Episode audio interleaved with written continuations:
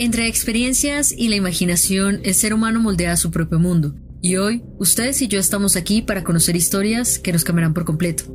Bienvenidos a un nuevo episodio, mi nombre es Ale y el día de hoy me encuentro con Angie y vamos a hablar sobre un tema álgido, complicado y enigmático. Este capítulo se llama ¿Provenimos de una raza alienígena? Hola Angie, ¿cómo estás? Bien, ¿y tú? Bien, bueno, desde tiempos inmemoriales el ser humano, curioso de sí mismo y de todo lo que lo rodea, se ha realizado múltiples preguntas sobre su existencia y sobre la vida que lo rodea en general. Es por eso que al observar las múltiples formas de vida existentes en nuestro planeta, es difícil no preguntarse si habrá vida en otros planetas. ¿Estaremos solos en el universo? Quizás habita con nosotros razas de extraterrestres que aún no conocemos.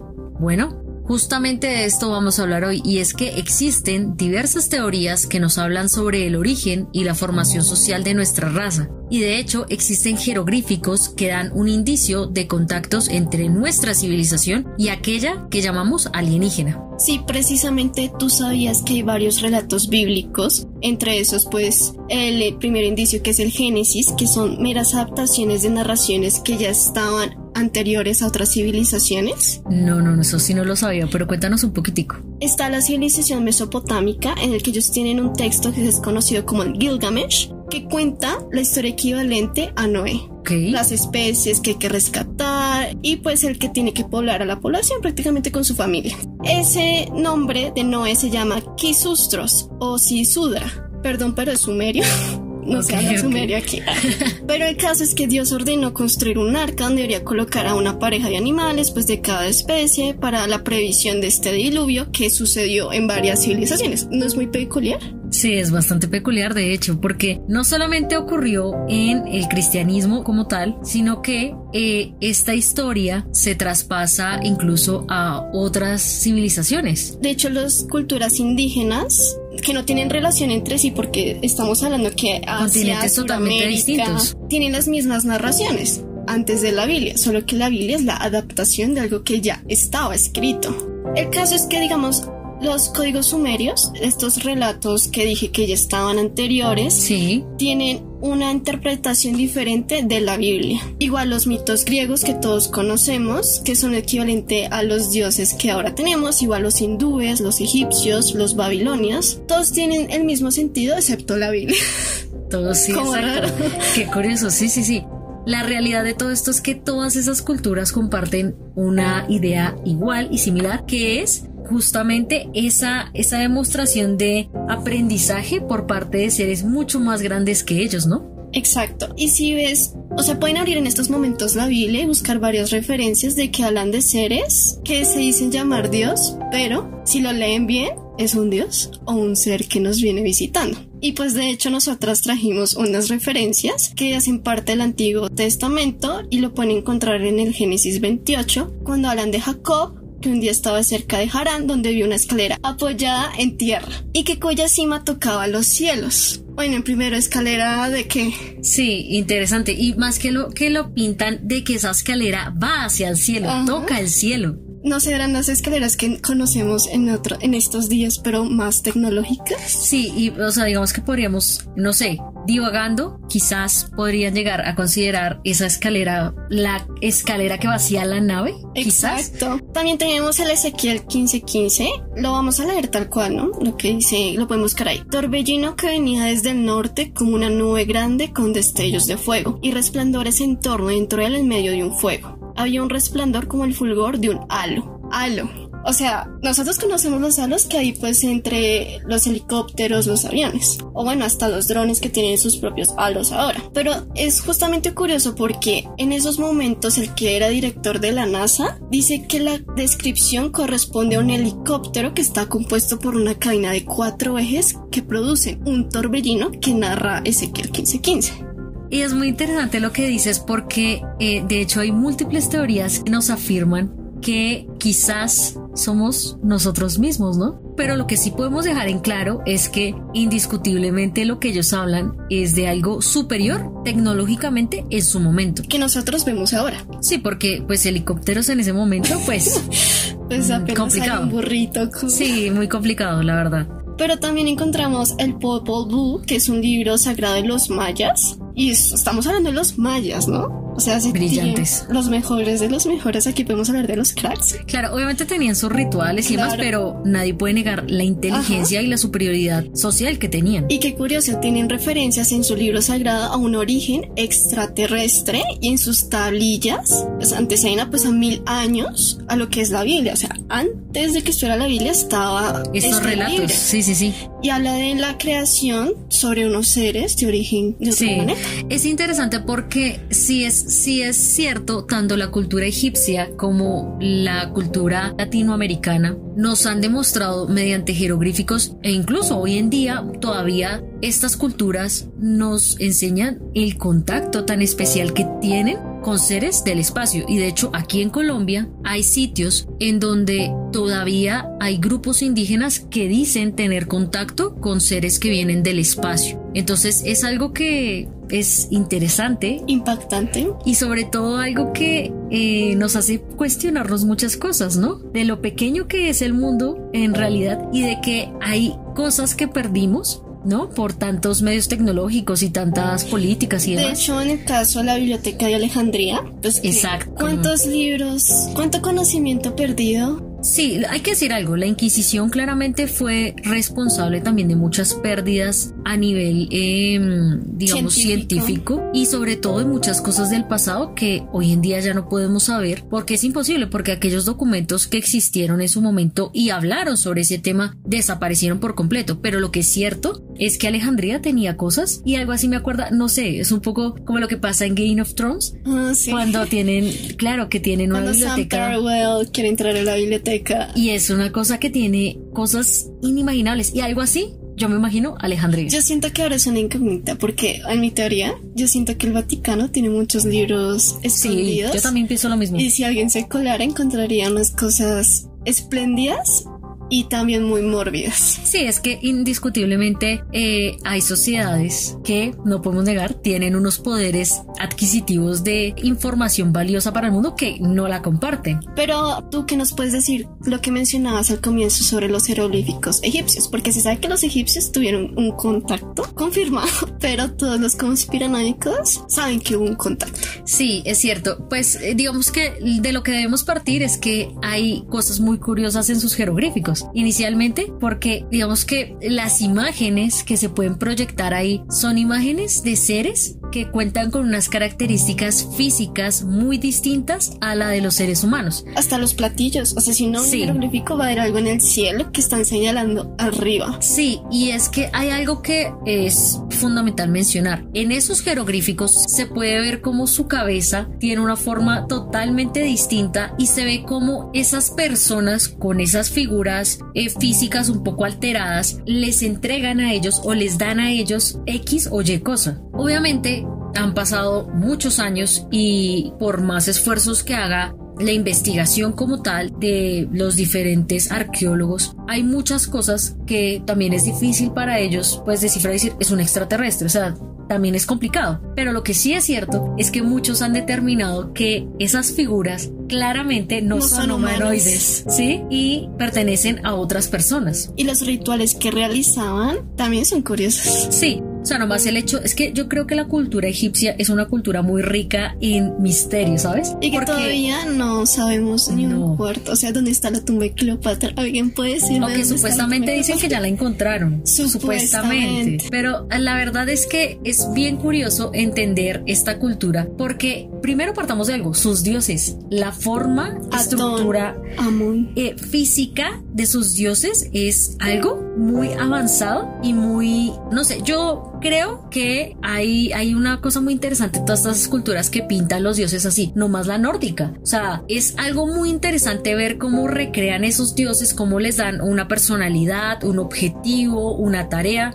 Yo creo, la verdad, que va mucho más allá, pero podría llegar a ser cierto. Y creo que los dioses egipcios nos dan una pista muy interesante de los contactos que quizás ellos tuvieron con alienígenas, porque se puede ver tanto sus dioses como en la arquitectura como tal que ellos manejaban. Y no solamente eso, o sea, partes sociales. Metámonos en temas puramente sociales. Y es que si vamos a hablar de algo interesante, es la manera en la que ellos momifican y en la que ellos preservan los órganos y otras cosas que sobrepasan totalmente el intelecto para la época. De hecho, o sea, aquí en modo conspirativo, dicen que las pirámides en sí no son tumbas. Si no son naves. Bueno, esa es otra, pero dicen que tiene su cosita curiosa, pero que no es tumba. Y de hecho Napoleón Bonaparte en sus expediciones se quedó una vez en una pirámide. ¿Solo? Solo. Y según las narraciones de él le pasaron cosas nada usuales. ¿Como que, por ejemplo?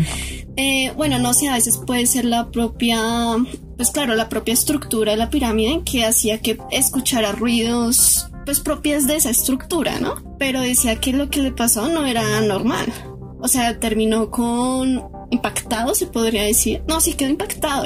Y, él escribió un libro, unas, unos pergaminos. No los tengo, quisiera leerlos. Me imagino que están en, en bibliotecas, en librerías, pero él sí cuenta su experiencia y dice, hay algo raro en las pirámides. Sí, es? no, sí. no es, es, algo muy impresionante, ¿no? Y digamos, hay que, hay que partir de algo. El hecho de que ellos tengan ese sentido de la muerte y la vida es impresionante. Obviamente, como seres humanos, ¿no? Mortales que somos, tenemos conciencia justamente de eso, pero de una manera no, no tan vívida, ¿sabes? ¿Por qué? Porque nos da miedo seguir descubriendo, estudiando, porque nos queremos quedar con sola una ideología que es la que nos presenta. Porque era una cultura muy avanzada. Tenían medicina súper avanzada que al día de hoy no podemos reconstruir lo que ellos tenían de información porque ya realizaban cirugías en el cerebro. Sí, hacían cosas impresionantes. O sea, eran muy conscientes de muchas cosas y lo que te digo, el hecho de, tener un libro en donde hablan de cómo revivir a alguien o incluso de qué pasaba con su alma y qué pasaba en el otro mundo. Y... ¿Tú lo intentarías?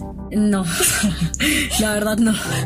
No quiero que me salga un mal experimento tipo de Walking Dead o algo así, pero lo que sí es cierto es que me parece realmente fascinante cómo este tipo de culturas logran abundar en, en cosas tan místicas, pero a la vez tan científicas. Es que es algo impresionante, mezclan las dos cosas a la perfección y nos permiten entendernos. Dicen que la magia, o sea, el esoterismo, es científico, solo que lo quieren separar a otra área, pero que es, en sí es física. Lo que pasa es que también con la Santa Inquisición y todo lo que trajo eh, el bueno, la religión. Claro, la religión como tal, pero el pensamiento del mundo cambió completamente eh, con, con, la entrada del catolicismo a, a, la, digamos, a Roma como tal. O sea, no sabes cuánto me duele los libros perdidos. O sea, me duele Sí, cuando yo también hablo de Alejandría, siento que es triste, ¿no? Digo, cuánta información nos perdimos como sociedad. Y eso que lo que sabemos es solamente de Alejandría y la destrucción de algunas, de algunas figuras, ¿no? No, y cuántas culturas indígenas también perdieron sus registros. Sí, sí, es cierto. Bueno, ahora hablando de los mayas nuevamente, ustedes sabían, bueno, los mexicanos lo deben saber, porque ellos tienen una tumba, eh, si estoy mal me pueden corregir, Pacal Botán en Palenque. Y ellos pueden decirnos si aparecen ilustraciones, no sé en qué parte de, ese, de esa tumba maya aparece una extraña nave. O sea, los mayas estaban registrando cosas que pues a simple vista ahora no podemos ver. Sí, es, es indiscutible tener en cuenta todo lo que pasaba atrás de pues toda esta sociedad tan avanzada y tan increíble, ¿no? Porque es que los mayas tienen también ese, volvemos a lo mismo que pasaba con los egipcios, el intelecto y la espiritualidad concentrados en un solo enfoque de entendernos como seres humanos. Es que están muy allá. elevados. Sí, demasiado. Y nomás el hecho de ver cómo estando a tantos kilómetros de distancia podemos construir pirámides casi tan iguales, no exactamente iguales, pero casi tan iguales. Y en la misma ubicación que las otras pirámides en Egipto, en Perú. Pero la misma construcción, no sé, es raro. Y que las dos culturas dibujen casi personas con rasgos no humanoides similares es algo que ya es una alerta a decir, bueno, estas culturas definitivamente lograron algo que hoy en día la sociedad quiere o que quizás sí tenemos, pero no somos conscientes aún. Por eso te digo que se me, llama mucho la atención como a diferentes culturas, estando a kilómetros de distancia, en tiempos en donde era imposible su comunicación, empezaron a tener ideas similares. Construcciones similares. Iguales de brillantes, ¿no? que nos ocultan dinos. Sí, hay, hay cosas ahí muy interesantes. Y lo cierto es que la cultura maya es una cultura muy rica en historia, en tradiciones, en incluso arquitectura, medicina, eh, matemáticas, porque ellos tenían, eran tan brillantes que podían llegar a comprender incluso los calendarios. De hecho, el calendario que usamos son de los mayas. Sí, y es Como residente. sí, y es algo que es bastante fascinante porque este tipo de culturas, tanto la egipcia como la maya, nos pueden dar una luz acerca de que definitivamente tuvimos contacto con alguien más. Es que yo siento que está lo tenemos a la vista y no nos queremos dar cuenta porque el conocimiento está. No, y que hoy en día las cosas han cambiado mucho. Indiscutiblemente, eh, estas, estas civilizaciones que provienen del espacio o que provienen no sabemos de dónde técnicamente, porque de hecho hay una teoría que dice que son de nuestro propio planeta y que están es debajo del agua. Pero entonces, el punto de todo esto es que es increíble ver cómo dibujan a la perfección figuras no humanas que transmiten conocimiento con ellos. Entonces yo digo, hay dos cosas aquí. Una, que indiscutiblemente ellos nos enseñaron cómo vivir, cómo crecer como sociedad y, por eso estas dos culturas tuvieron, digamos que, el impacto que tuvieron. O dos, éramos nosotros mismos, quizás en otro tiempo, estando aquí. Algo así como un tipo viajeros del tiempo y nosotros mismos terminamos siendo nuestros propios extraterrestres, ¿no? Podría llegar a ser. O podrían ser seres de otro planeta que evolucionaron y nos quieren ayudar a evolucionar, pero como seres humanos seguimos cometiendo el error del ego o es que hay que también tener en cuenta algo. Hoy en día la gente ya no mira tanto el cielo como antes, ¿no? Es que si nos ponemos a mirar, a alguien que se quede mirando el cielo cinco minutos ya va a ver algo raro. Sí, y de hecho pasa mucho, ¿no? O sea, les vamos a contar algo un poco personal. Hicimos un experimento hace dos años, más o menos. ¿En pandemia? Más o menos en pandemia. En cuarentena. Y yo tomé una serie de fotografías al cielo porque empezamos a darnos cuenta que veíamos unas luces poco peculiares, ¿no? Que claramente no eran estrellas, sino eran era algo mucho más. O sea, fue un día, me acuerdo, terminé parcial, me asomé a la ventana, es que para distraerme, veo una luz, cierro los ojos. Pero de colores, era una luz de colores. Se movió en un micro, o sea, ni me di cuenta cuando se movió y ya era azul. Después ver, y, pero es que no era una altura para hacer un artefacto tecnológico, bueno, un dron. No, era, era, muy diferente. no era. Entonces, lo que hicimos fue que utilizamos un eh, telescopio y mediante ese telescopio tomamos una serie de fotografías y lo que nos encontramos fue con una pirámide, de hecho y figuras. tengo figuras raras, o sea, bien extrañas. eso que vi no es de acá. Sí, claramente no era. Y tenían lo que les digo, una figura muy extraña, algunas en forma de pirámide, otras ya tenían una forma de esfera luminosa, sí. muy distinta que cambiaba sus colores. Y tuvimos como ese primer acercamiento, digamos, se puede decir, nuestra primera experiencia con un ovni que nos llamó mucho la atención. Eh, voy a publicar las fotos, las van a poder encontrar en nuestro Instagram y en nuestro Twitter para que pues nos digan ustedes qué piensan. Si también ven quizás algo diferente a lo que nosotras vimos o que nos den una idea, quizás alguien puede darnos alguna luz de saber qué fue eso que vimos. un globo aerostático. Oh, pues ojalá que no. Lo que dirían los no creyentes. Pero la realidad es que indiscutiblemente estas culturas pueden darnos luces sobre muchas cosas y hay múltiples teorías que dicen que incluso estas civilizaciones nos formaron como sociedad, nos encuadraron totalmente en lo que podría llegar a ser un éxito rotundo para la sociedad, pero que, como siempre, nosotros como humanidad acabamos y destrozamos por completo. Siempre fallando, nunca falla. Pero, o sea, yo quiero hablar de una, un pueblo que queda en África. Bueno, hay otros pueblos que están en África que dicen venir, que ser descendientes de diferentes razas alienígenas. Se llama el pueblo Dogon que se encuentra en la falla de Bandiagara en Mali, África.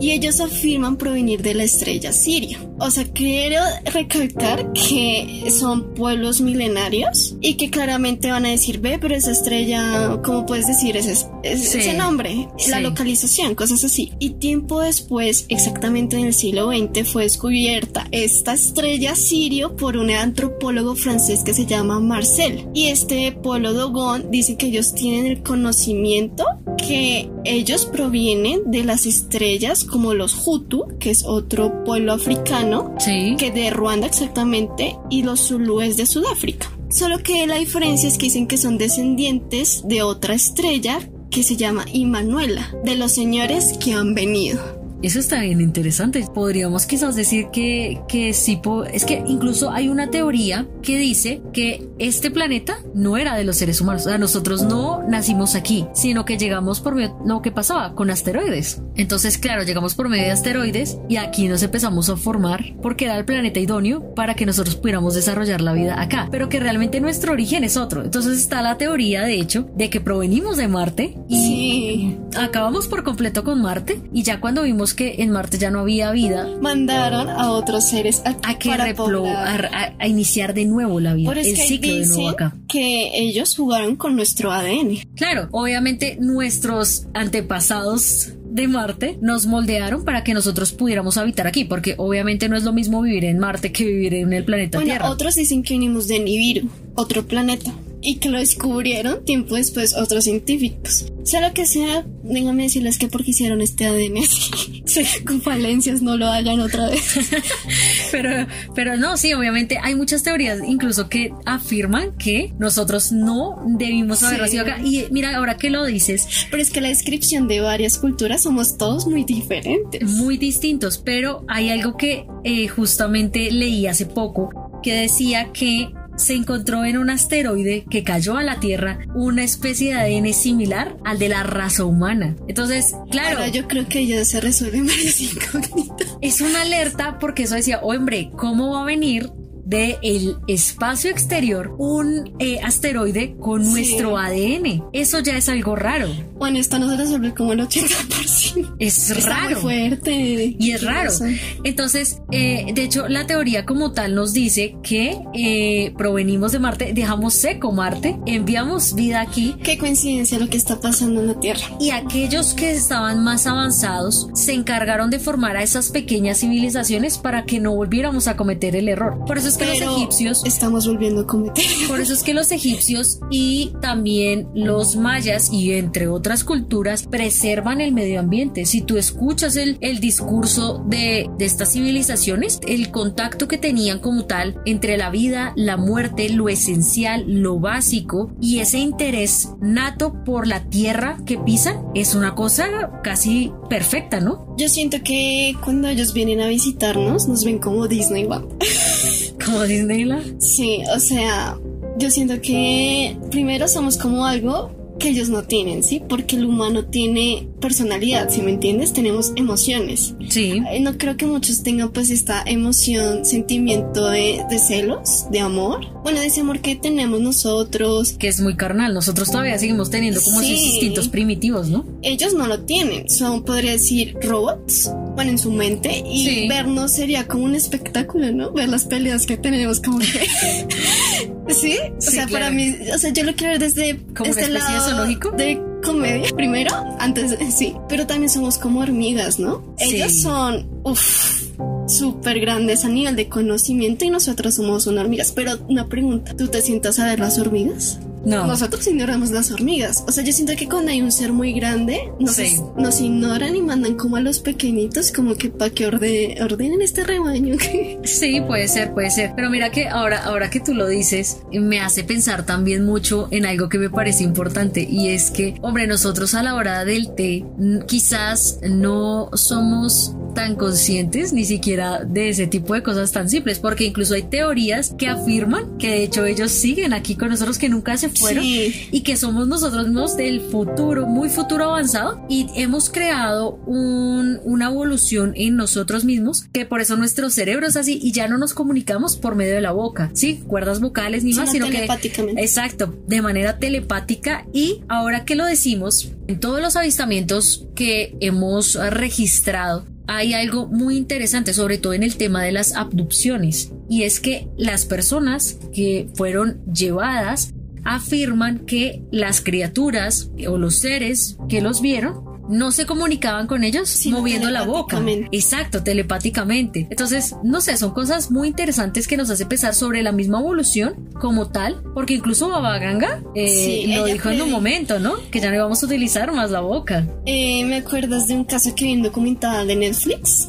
que habla sobre los ovnis? Sí creo que se llama Proyectos OVNIs, algo así, y mencionaban un caso de una abducida. O sea, este caso es, para mí lo veo como un poco chistoso, porque obviamente la chica estaba súper asustada cuando despertó en una nave, ¿sí? Obviamente que no va a estar asustada. Claro. Era un ser que es completamente distinto físicamente. Sí. Ella empezó, pues primero, no podía ella hablar porque tenía como un bloqueo, ¿sí? Cuando uno se queda en shock. Sí. Así que ella estaba pensando en la mente, pero estaba el reloj en la mente diciendo, o sea, los estaba prácticamente insultando, diciéndoles de la, de la A a la Z. Sí. Y el ser le dijo que se calle.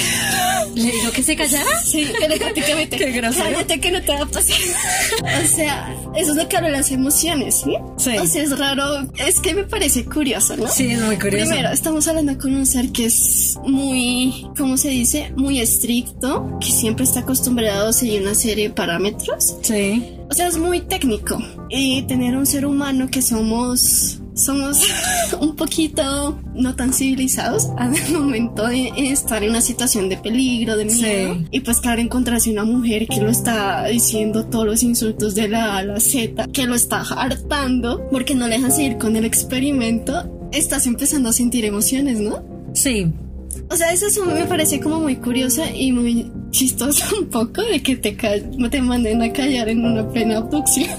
Pero, ¿cómo será eso? Y es, y es curioso lo que tú dices porque es cierto, o sea, de hecho, ahora que tú lo dices, muchas de las abducciones que yo he podido observar, o bueno, digamos que se, se saben, Sí, todos dicen exactamente lo mismo, que ellos se comunican con ellos y como tranquilo, sí. tranquilo. O sea, no te, Sí. no te me pongas crazy, amigo. Sí, o sea, le dicen como ya, tranquilo, tranquilo. Pero sí, es cierto, es cierto. O sea, indiscutiblemente lo que podemos decir es que es una raza superior en muchos sentidos. superiores. Razas, claro, porque, o sea, lo que dicen es que no hay una, sino hay múltiples razas. Y que ya han estado en contacto con varios gobiernos, entre esos nuestros queridos Estados Unidos. Y Rusia, ¿no? Hay muchos, y hay China. muchos. Pues de los tres grandes dicen que ya hubo un contacto y pues en Estados Unidos sí hay varios casos reportados. Pues por lo del área 51 y todo y este otras rollo. bases secretas Sí. que tienen. Pero yo sí quiero que hablemos de lo que pasa aquí en nuestra querida Colombia, tierra querida.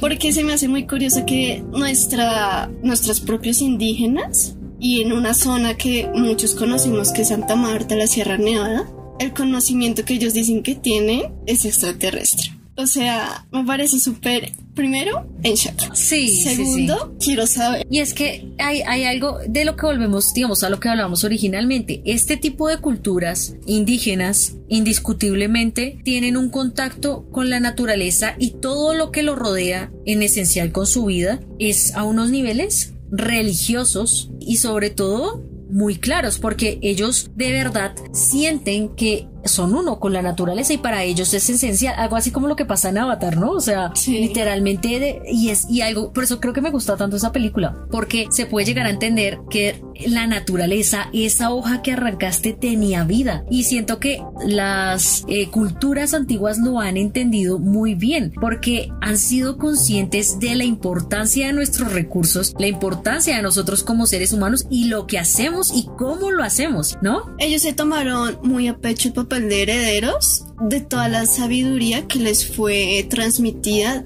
de, generación oral. en generación. De hecho es muy curioso porque yo no sabía que, bueno, los nuestros indígenas de Colombia, los de la Sierra Nevada, eh, el conocimiento de ellos está protegido por la UNESCO. Es patrimonio de la humanidad. Ok.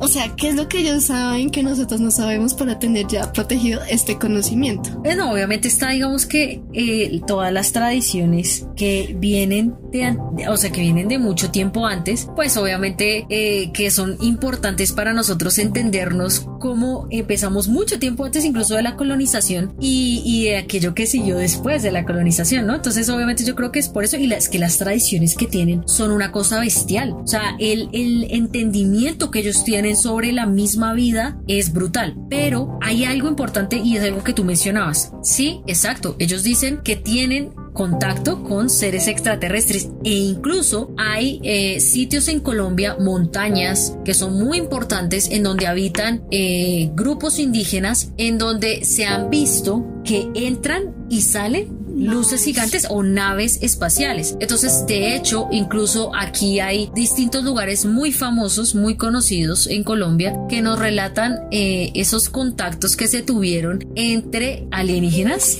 e indígenas. Pero mira que es muy curioso lo que todos dicen, porque la mayoría de estos grupos dicen que ellos están a la espera del momento para dar ese conocimiento. La pregunta, ¿cuándo es el momento? Cuando se acaba el mundo. ¿Y quién les dijo que tenía que, que resguardarse ese conocimiento? ¿Y cuál es la señal, no? Porque no es un momento como que, bueno, hoy es martes, puedo dar la señal. No, pero cuéntanos un poquitico acerca de eso que tú nos dices, que ellos dicen eh, que pues su conocimiento viene de descendencia extraterrestre. Eh, bueno, de acuerdo pues a los manuscritos y pues a lo que se encuentra en nuestra historia colombiana, la información que ellos tienen es que esta cultura, este grupo, tiene unos discos con unas inscripciones grabadas que hablan de su origen extraterrestre. Volvemos al tema, inscripciones, lo que los egipcios tenían jeroglíficos, los mayas tenían sus propios libros sagrados, en este caso son sus propios discos con inscripciones. El momento es que en esas inscripciones ellos dicen que esto describe el origen extraterrestre de ellos, ¿no? De este grupo exacto, porque ellos se consideran que son esos herederos de una sabiduría planetaria, estelar. Pero porque lo dicen es porque sus antecesores dicen que al momento de que ellos llegaron se tuvieron que resguardar hasta una alejada montaña, lo que es la Sierra Nevada, para alejarse los hombres blancos, porque ya sabemos a qué hombres blancos nos referimos. La conquista. Ajá, pero que ellos están a la espera del momento para dar y brindarnos este conocimiento. Interesante. Muy interesante. Y creo que pasa algo muy similar con eh, culturas africanas, ¿no? Sí, exactamente, pero eh, africanas y asiáticas. Porque justamente en Asia, en el Himalaya, hay una mm, como una pequeña civilización que se llama pueblos Dropa y Han. Han, pero es un poco, tiene un poco de lo chino por la dinastía Han, pero hay algo muy curioso, el aspecto de ellos. ¿Cambia mucho? Eh, tú has visto, todos sabemos la estatura, los grises, ¿no? Los ojitos almendrados negros, los chiquiticos. Aunque cabe resaltar que hay diferentes tipos de grises. Sí, están los altos y, los bajitos. Y grises son... Eh, una raza alienígena. Parece ser que es una raza alienígena y que cada uno de ellos tiene un tamaño diferente y una contextura distinta. Exacto. Lo que pasa con los pueblos Dropa y Han es que comparten una singularidad muy extraterrestre, podría decirse así, porque son de pequeña estatura, pero no refiero a unos 58, unos 57, sino un metro y 25 centímetros los adultos. Los adultos. Y tienen piel amarilla y las cabezas son desproporcionadamente grandes, ojos grandes, pero azulados y son, algunos son caucásicos y otros de piel amarilla. Pero ¿de dónde viene eso? Sí, sí, sí, es muy interesante. Los científicos eh, de lo que leí se debaten porque obviamente quieren siempre mostrar pues de dónde viene. Claro, claro, obviamente. No se encuentra la respuesta, cada uno tiene su teoría. Y qué curioso, o sea, que un, un metro veinticinco, la verdad, no me imaginé o sea, obviamente sabemos que eh, los seres humanos somos de distintos tamaños, ¿no? Hay de dos metros, dos metros con no sé qué, eh, un metro cincuenta, pero un metro con veinticinco. Los adultos. Y que fuera, exacto, pero que, que sea el tamaño ya de un adulto, que obviamente hay muchos factores que implican también tu, tu estatura, ¿no? Hay malformaciones genéticas, etcétera, etcétera. Pero en este caso es la mayoría de la población. Eso es muy curioso y que su piel tenga un rasgo característico, su cabeza, pues no sé, es curioso. Sí. Es muy curioso. Ahora, decir que son extraterrestres entre no, sino que, eh, bueno, lo que leí de teoría dice que son descendientes. Eso sí, esa Porque sus genes, sus antecesores se mezclaron con los genes de los otros seres y pues llegaron a este pues a este momento en que toda la población comparte el mismo ADN genético. Y de hecho hay una teoría muy interesante que dice que hay mezclas entre razas alienígenas y seres humanos y por eso digamos salen los nórdicos, ¿no? Sí. Que también es una, una teoría muy fuerte que existe de que realmente los nórdicos es como una combinación entre razas Dicen extraterrestres, que son ¿no? pleyadianos. Pleyadianos y pues eh, ya el ser humano como raza pues que tuvieron su mezcla y ahí porque esas características y esos rasgos, ¿no? Dicen, dicen eso. ¿Te imaginas que las personas que nosotros conocemos, o sea, todos los que están escuchando, tuvieran una persona que sea alienígena y ustedes no lo sepan? Eso sería muy interesante porque podría llegar a existir esa, esa posibilidad, pero es más interesante como quizás entender en qué momento nos correlacionamos. Es que, o, podría ser dos cosas. Una, yo no sabía que mi novio, mi novio, mi esposo, mi esposa era extraterrestre. Y la otra es. Años Exacto. Y la otra es, yo siempre supe que eras un extraterrestre. O que tú eres y no lo sabes porque tu, contenido, tu contenido genético lo tiene. Y quizás posiblemente por eso hay personas que tienen dones para ver cosas intangibles como fantasmas. Sí. Una, una, una hipótesis muy interesante. bueno, no, esto sí es muy interesante, pero así como también es, es cierto que hay razas que tienen características muy específicas, hay sucesos muy específicos que han ocurrido y han cambiado por completo quizás el entendimiento que tenemos y, y este misterio que le han dado eh, los indígenas, los egipcios y ya se pasa al tema más de, wow, parece casi una historia de terror, ¿no? Sí, eh, esto pasó en Estados Unidos y creo que todos eh, los que tienen un conocimiento de la ufología saben que pasó en Roswell, Nuevo México, en el 47, cuando un ovni se estrella en un bosque, pero dicen que, de acuerdo a las investigaciones estadounidenses encubriendo el hecho, dicen que fue un globo meteorológico que caído en la zona. Cuando, oh sorpresa, todos los testigos dijeron, mm, mm, esto no parece un globo. No sé, amigo, no sé, Rick. Parece falso. Sí, porque este objeto presentaba anomalías radioactivas, que no creo que tenga un globo meteorológico, y raramente este objeto se lo llevaron las Fuerzas Armadas estadounidenses. Y raramente cayeron a los testigos que observaron dicho objeto. Y para tranquilizar a la población dijeron, no amigos, tranquilos, esto es un globo meteorológico, take it easy, my friend, no pasa nada de otro mundo.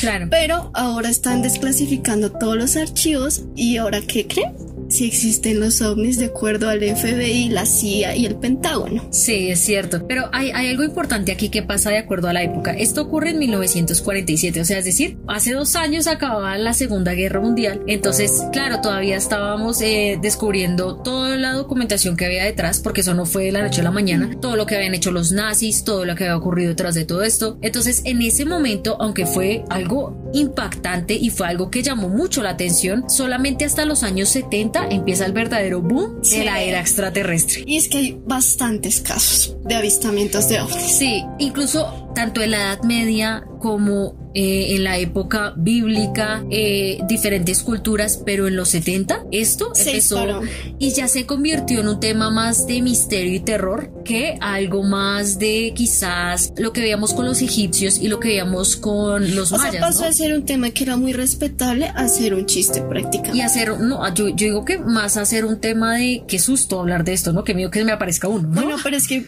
¿te acuerdas de H.G. Wells?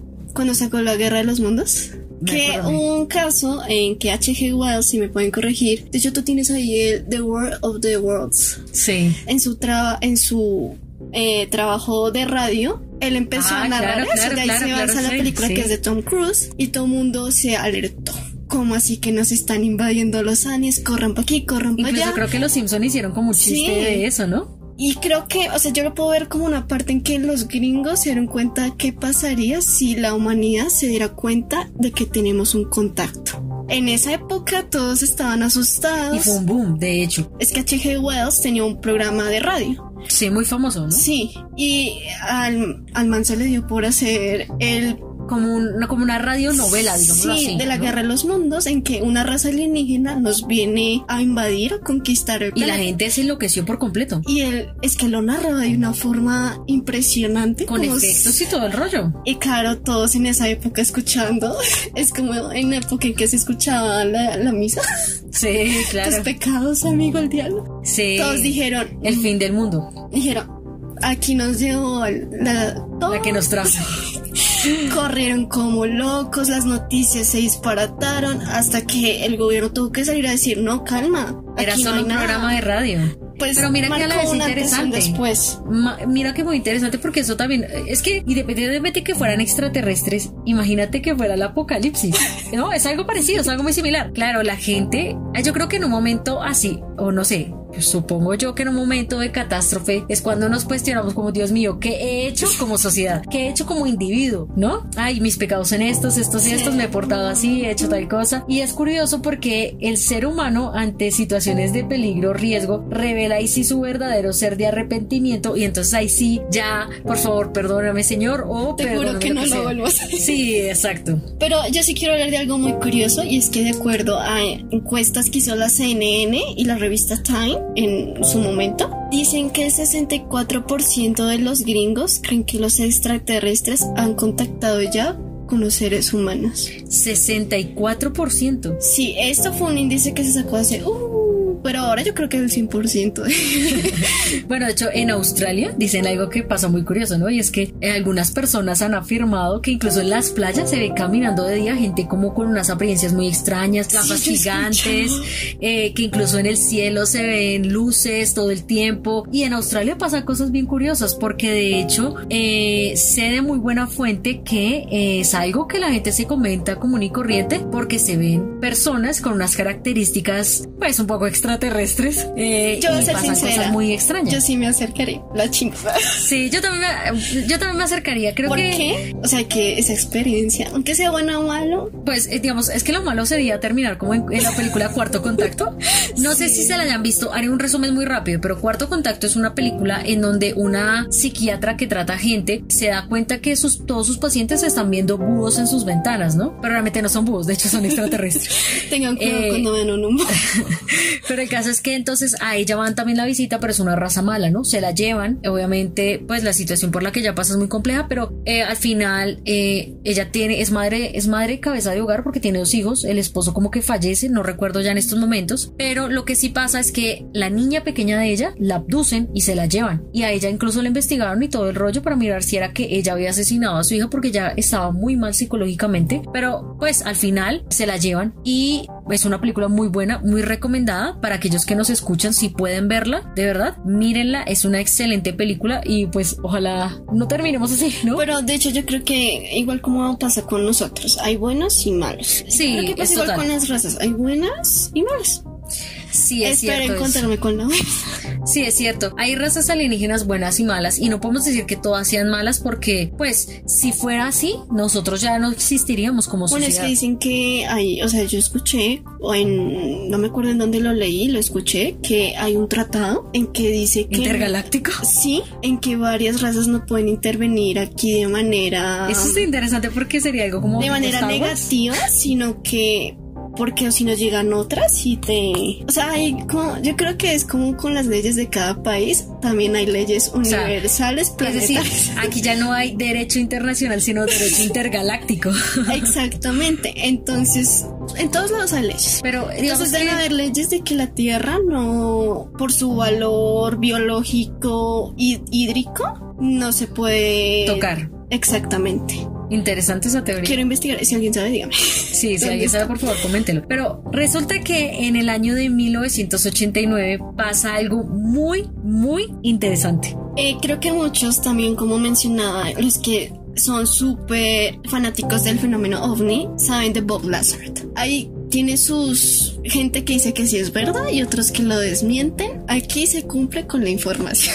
Cada quien es dueño de creer si pasó o no pasó. Pero bueno, entonces, ¿quién era Bob? Hablemos un poco de él. Él era un ingeniero y él aparece un día en una televisión local de Las Vegas, Nevada. Hasta ahí todo normal. Un ingeniero a televisión el momento es cuando empieza a hablar, porque no es algo en el que estamos acostumbrados y menos en los años 80. Él empieza a hablar sobre que fue contratado por una empresa estadounidense, claro está, con las siglas AGG del gobierno. O sea, ya estamos hablando que es un funcionario. Hasta ahí normal. El momento es que dice que él trabajó para un proyecto militar que no se puede revelar. Pero lo está revelando ahora.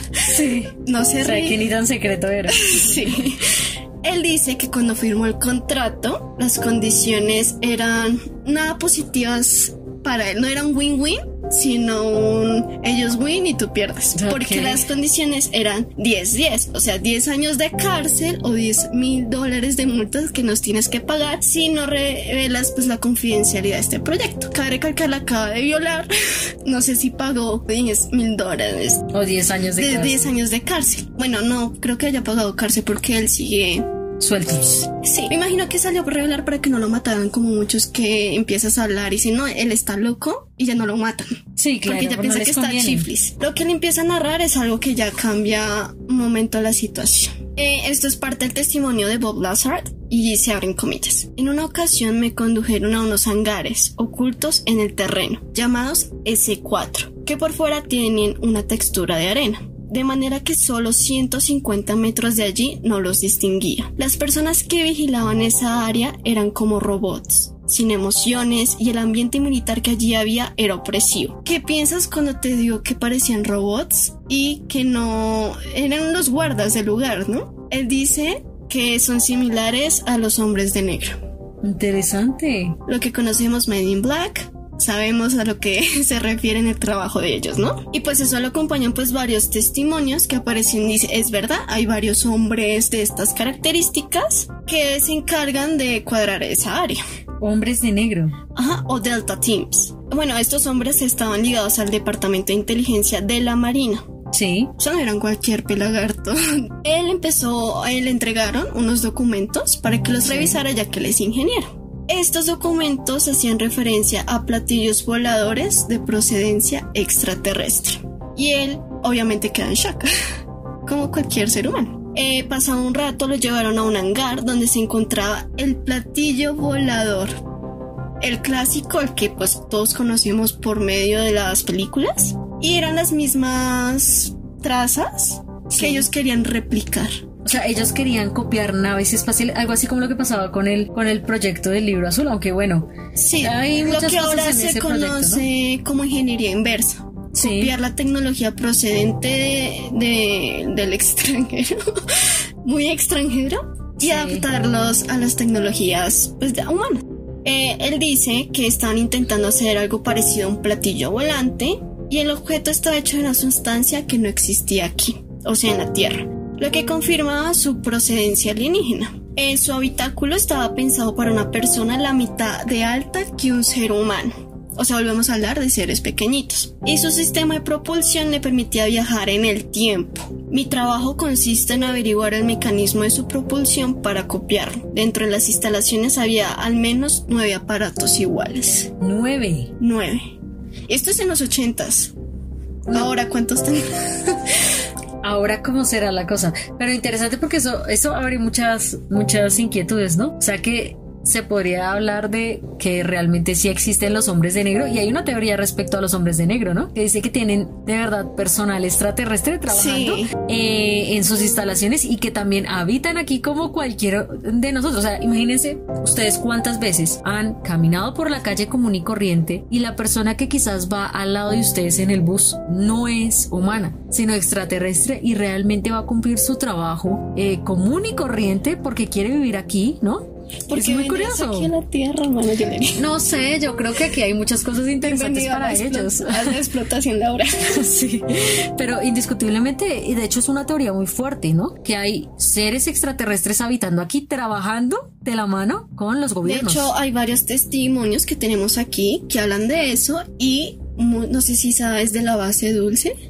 No. Hay una base dulce en Estados Unidos donde dicen que trabajan solo seres extraterrestres, donde hacen proyectos no, no de buena fe, sino eh, para, de lo que he visto, no he visto, ¿no? De lo que he leído es para modificar tu ADN y para que tu alma se te salga de tu cuerpo y se transfiera a otro cuerpo. Bueno, proyectos que no son muy buenos para el Algo así como lo que pasaba en Hellboy 2 cuando... Sí. Eh, sí, cuando pasaba... Pero es que en Hellboy son buenos, aquí son los malos. Sí, bueno, en, Hellboy 2 lo que pasa técnicamente es que hay un profesor, ¿no? Si no estoy mal, no recuerdo ya mucho, pero que tiene la posibilidad de transferir su alma en distintos cuerpos. Sí, es lo que ellos... Eso es algo lo que no sé si sea verdad, pero ya no me sorprendería teniendo en cuenta cómo está el mundo ahora. Sí, todo lo que ha pasado. Pero es algo muy curioso que le pasa a Bob Lazard. porque él estaba en shock, como tú estarías en shock, yo estaría en shock. Sí, claro. Así que él quiere comprobar que lo que él está viendo es real y que no es un loco, así que invita a sus amigos. Y fue un miércoles por la noche, se hacían las pruebas de vuelo porque había poco tráfico en la carretera. Ok. Pasé noches en blanco todo lo que pensaba que era ficción, ahora era real. Así que un día se me ocurre acercarme a las instalaciones con cuatro amigos para demostrarles la veracidad del asunto en el que estaba metido. O sea, ahí ya se le pasó el, el- se le olvidó el contrato que firmó, ¿no? Total. El primer día nadie les ve y consiguen certificar que extrañas luces están sobrevolando la zona. Al día siguiente quieren volver para tomar fotografías a estas De luces. las luces. Y en esta segunda ocasión los pillan. Y es la patrulla del área. Así que lo amenazan. Efectivamente le dicen que si vuelve a hacer eso, pues por fin no la vives para contarla todavía. Y él sigue insistiendo. O sea, no se ayuda a él. Y pues la persona que lo contrató era un militar que se llama, que se hacía llamar Mariani. Y él fue el que lo procedió a amenazar porque ya tenía como tres strikes Bob Lazard. Y es cuando él decide ir a la TV local de Las Vegas, Nevada, pero oculta su rostro, obviamente, pero igual lo divulga. Y así es como se descubre el asunto del área 51. Wow, o sea, en ese momento es cuando se dan cuenta, o el mundo entero empieza a hablar de la famosa Área 51, Por eso que es es el que- área de los alienígenas, Exacto, ¿no? por eso todavía Bob Lazar está vivo. Claro. Claro, si te, quedas callado sentido. y pues claro, te matan, ¿no? Sí, sí, sí. Pero es que no es el, el único testimonio que dice haber trabajado ahí. Sí, de hecho, tengo entendido que también hay otros ingenieros y doctores incluso que trabajaron en la zona, ¿no? De hecho está el doctor Wolf y él dice, bueno, yo trabajé en la área 51 y afirma que está la subbase que es la S4, que es la que. Bob Lazar dice que queda a 12 millas del área 51, cosas así. Y que hay otra base que se llama Indian Springs. Y aquí empieza lo que tú mencionabas de convivir con seres de otro planeta. Porque él dice que a él lo prepararon, bueno, y también hay otro ingeniero que también dice que lo prepararon, que se llama Bill House, que Sí. comparte las mismas declaraciones que el Dr. Wolf. Ok. Los dos dicen dos cosas de igual similitud, pero con historias diferentes, ¿no? Sí. El primero, el Dr. Wolf, dice algo curioso, chistoso y un poco en shock. Porque tienen mejores instalaciones que la casa de. Sí. Los sí. Eh, bueno, él dice que hay una inseguridad muy intensa en el área, obviamente, pero que el interior impera la ley marcial. Bueno, el caso es que estas instalaciones, en donde impera esta ley marcial, los extraterrestres y los científicos conviven y ellos tienen sus propios apartamentos de lujo. O sea, extraterrestres con apartamentos de lujo Bien mejor que nosotros. con piscina, con unos diseños impactantes, magníficos, Algo así también había escuchado que también tienen como gimnasios, ¿no? y tiendas de ropa, tiendas de estilo, áreas de ocio, patios de baloncesto. O sea, una ciudad dentro de otra ciudad, ¿no? o sea, ahí están los extraterrestres disfrutando de los placeres mundanos. Sí, claro, terrestres. Chistoso, irónico, no sé, me parecía muy chistoso si fuera verdad, la verdad. Y el ingeniero Bill Newhouse ya empieza con un relato pues más torcido, ¿no?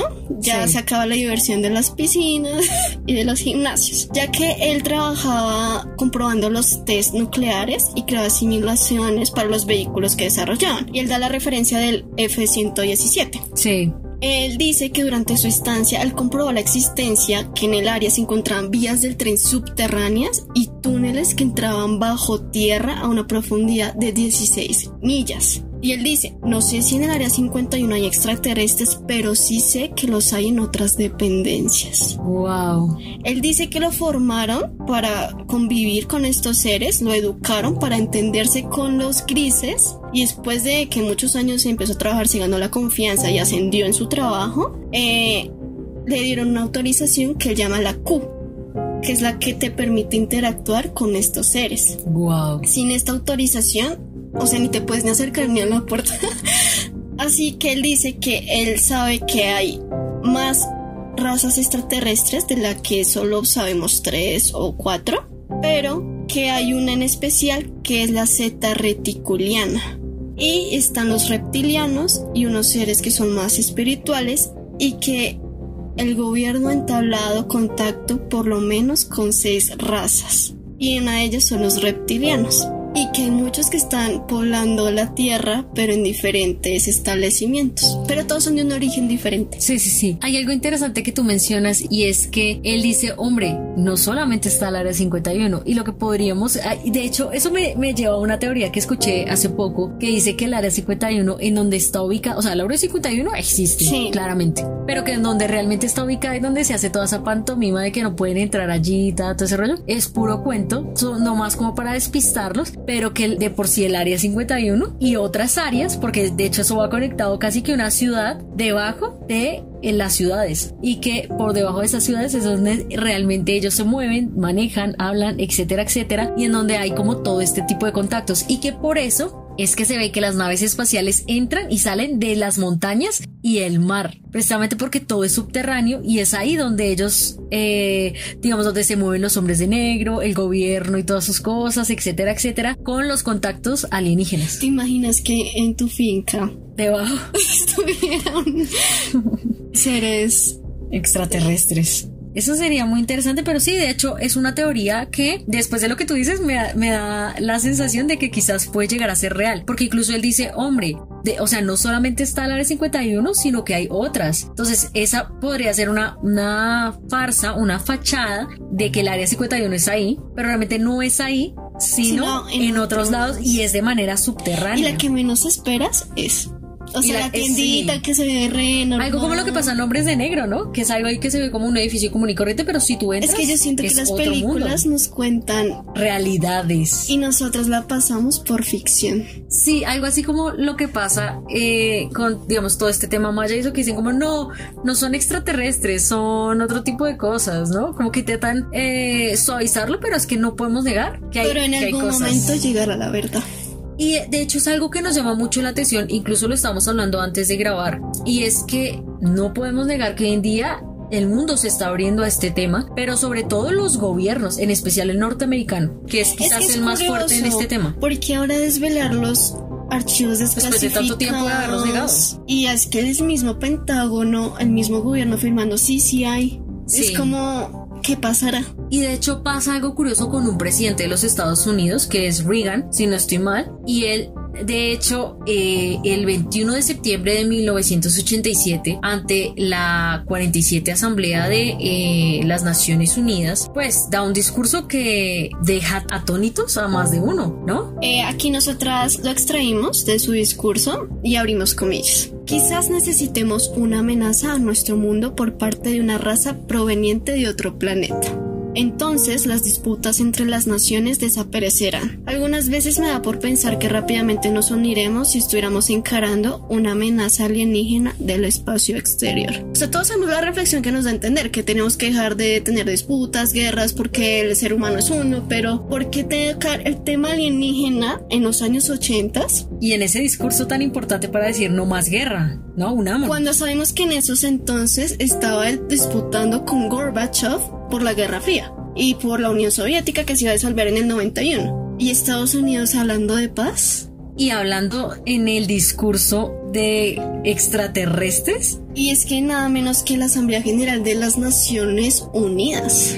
Aunque no se me hace tan descabellada la idea, teniendo en cuenta todo lo que está pasando y todo lo que ha venido pasando últimamente, ¿no? Desde la pandemia, el mundo empezó a tocar mucho más el tema de los extraterrestres y ahora es algo pues que de hecho es muy fuerte. Pero muchos ya lo estamos normalizando, es como que, ah, extraterrestres, listo. Sí, de hecho, hay algo que llamó mucho la atención hace poco, que fue como un boom el año pasado, no sé si te acuerdas, que el logotipo de eh, la Fuerza Aérea Estadounidense colocó una nave espacial y mucha gente empezó a decir, no, esto debe ser falso, ¿no? Y al final resultó que era, era verídico y pues bueno. ¿Será que este año será desvelado?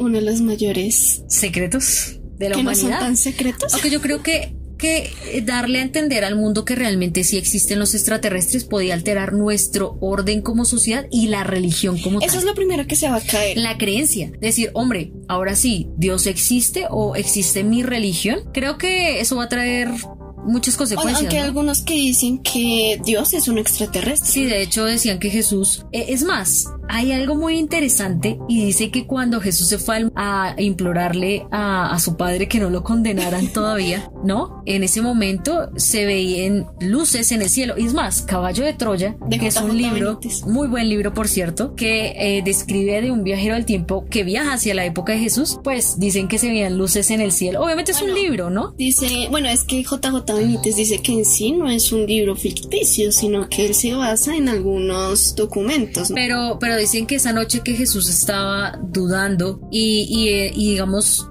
entrando en esa fase de entender lo que venía para él, se pudieron observar en el cielo luces, entre otras cosas más. Y de hecho se dice, obviamente todo esto son teorías, ¿no? Porque pues no estuvimos allí.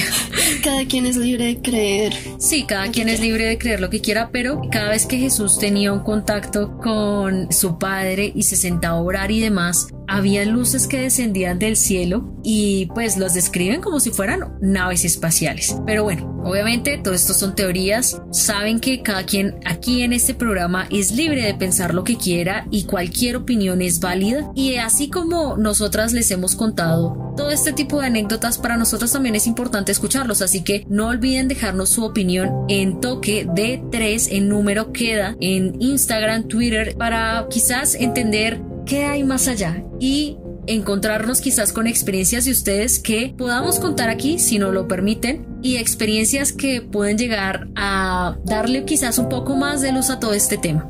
Y bueno, estas son nuestras historias. Esperamos que les haya gustado. Gracias por escucharnos y recuerden que este capítulo se llamó ¿Provenimos de una raza alienígena?